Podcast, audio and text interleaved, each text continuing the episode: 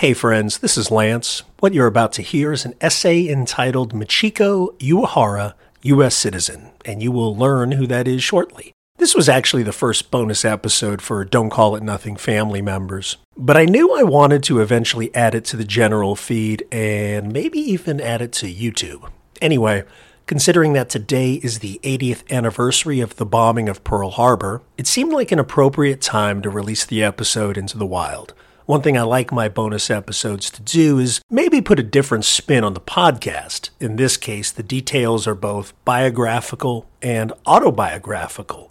So, as you take in the details of the story, it might explain why I have such little patience for the white counterculture and their inflated mythology of heroic self sacrifice.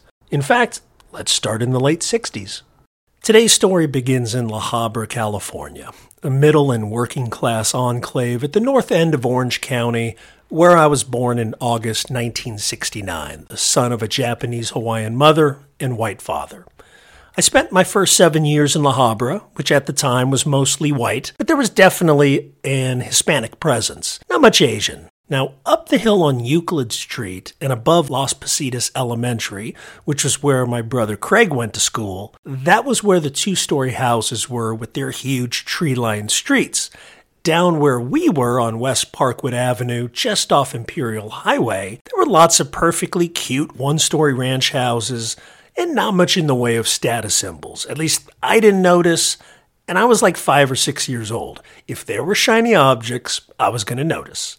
However, in June 1976, I moved to Huntington Beach, a coastal fantasy land dominated by insulated white people whose insatiable pursuit of status symbols definitely wasn't masking deep seated insecurity. We moved to HB so my brother and I could live in a safe neighborhood, wink, with good schools, double wink. And as I got older, I resented my parents, especially my mom, for moving me to this Aryan wasteland. Why, especially my mom? Because my dad was a selfish dick. He was a degenerate gambler and narcissist, so that he wasn't paying attention was on brand. Unless I was riding a horse he bet on, I'm not sure he was going to notice me or my brother. Now, for the record, my dad and I worked it out, and I enjoyed our final decade together. He passed away in 2013, a fact for which I'm now exceedingly grateful because within a few years, that entire side of the family came down with a terminal case of Trumpy crackeritis. My mom, though, was smart, capable, and beautiful. I couldn't figure out what the hell she saw in my dad, and I sure as shit didn't know why she wanted to live around these empty white people and their statusy bullshit. I could never figure out, for example, why we weren't living in Hawaii, where she was born. Living in Orange County just reeked of assimilationist nonsense. However, that word assimilationist needs to be cracked open. What I was too young to realize was that Asians assimilated in post war Southern California for very good reasons.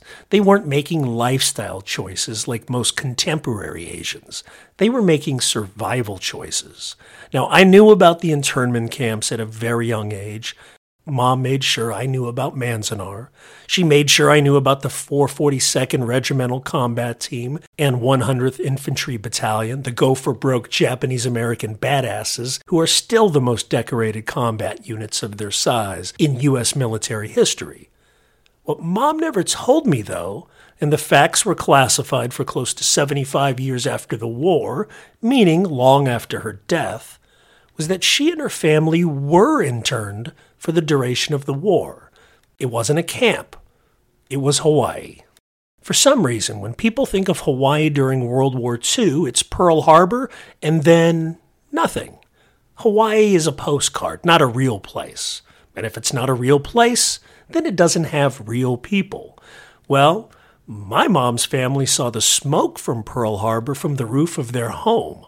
Lots of people know people, or were people, who experienced 9 11 up close. How many people do you know who experienced Pearl Harbor directly?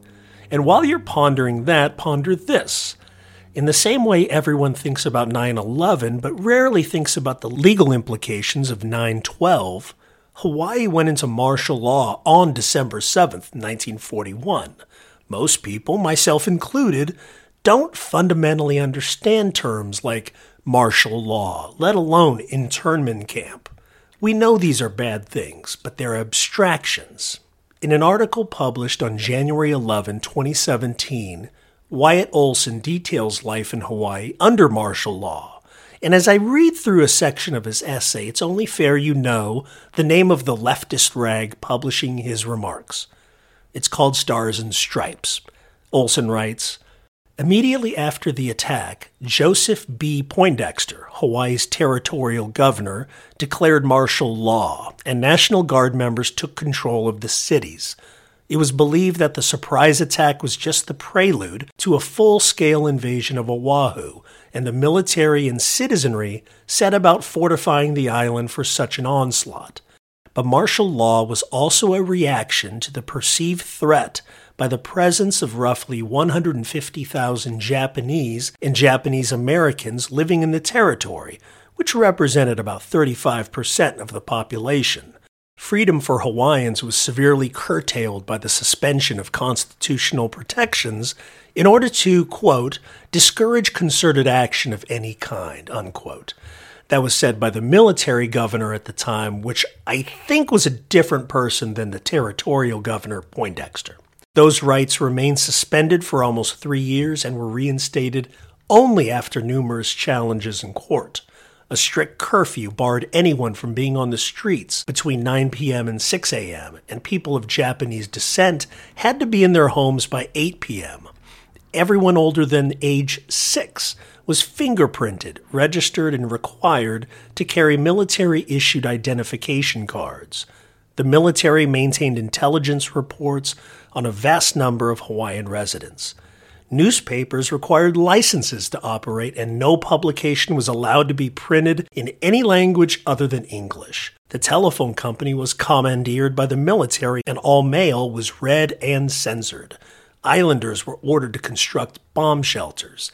Nights were dark during that period because a blackout order required all civilian lights, whether bulbs or flames, to be extinguished at nightfall. Doors and windows of residences were required to be covered, and car headlights had to be painted a dark color to dim them. Martial law ended October 24, 1944.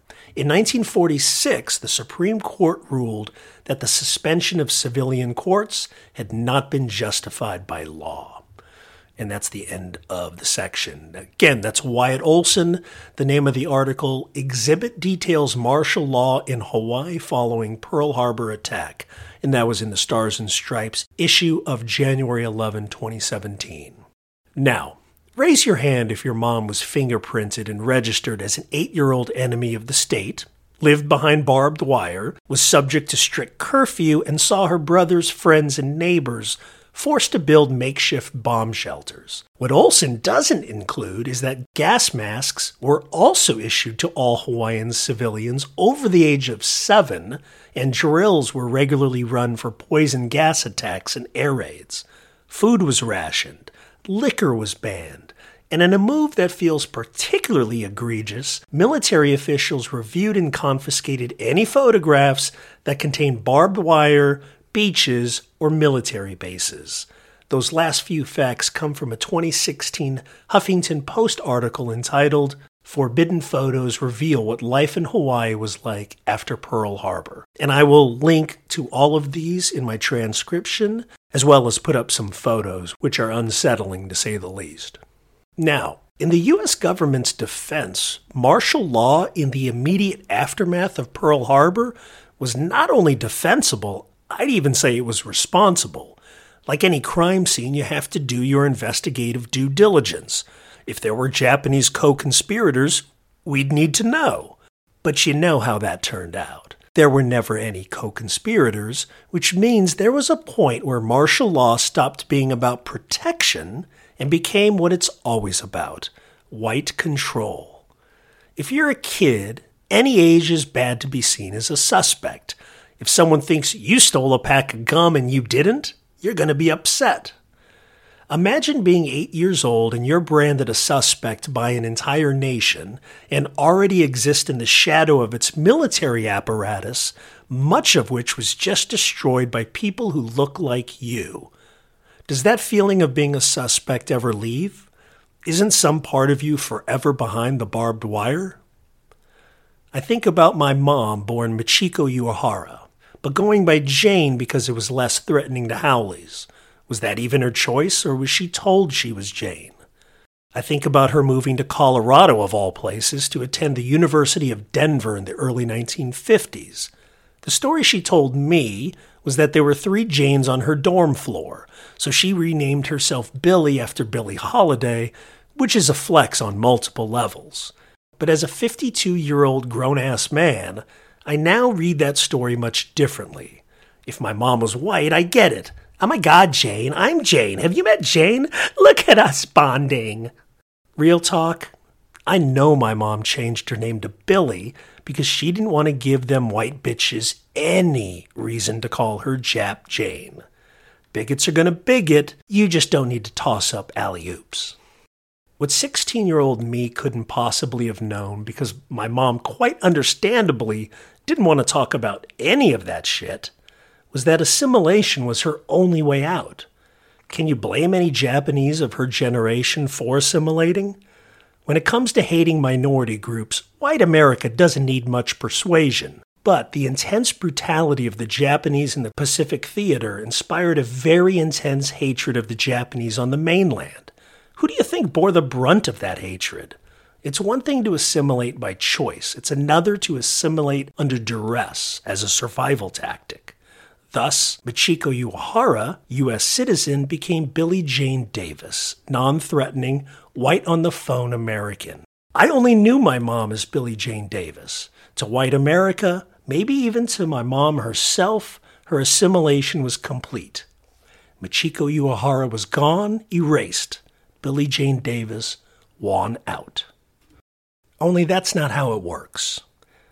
There's an old saying that lives in my head You're not just the age you are, you're every age you've ever been. Everything that's ever happened to you lives inside you. Michiko Uehara was never erased. She just lived deep inside my mom where no one could reach her. No one could ask for papers. No one looked at her like a suspect. That's why my mom didn't move back to Hawaii.